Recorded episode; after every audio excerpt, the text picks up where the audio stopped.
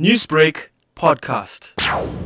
The members of Reaction Unit South Africa were called out to Sunford Drive in Phoenix at 20 past 2 yesterday afternoon after receiving calls from members of the public that multiple gunshots were fired in the area. Reaction officers arrived on scene a few minutes later and found that a tow truck operator was shot dead in his vehicle. Paramedics made attempts to resuscitate him, however, he was declared deceased a short while later.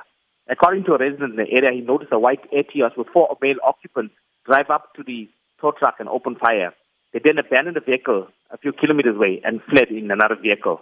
Police are currently investigating and no suspects have been arrested. Can this be seen as yet another incident in the tow truck turf wars currently taking place on the North Coast? We believe that that is the reason behind the shooting. And, you know, members of Reaction South Africa and other law enforcement agencies have attended to several in the Phoenix area, Redham area, and surrounding areas in uh, recent years.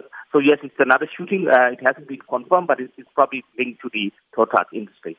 The area that you described where the shooting allegedly took place is a rather busy road. Were there any civilians that were injured in this shooting?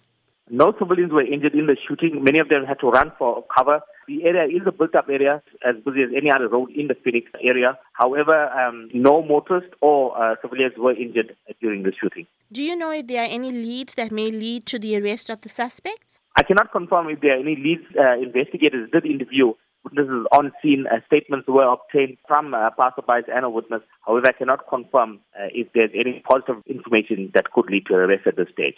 Newsbreak, Lotus FM, powered by SABC News.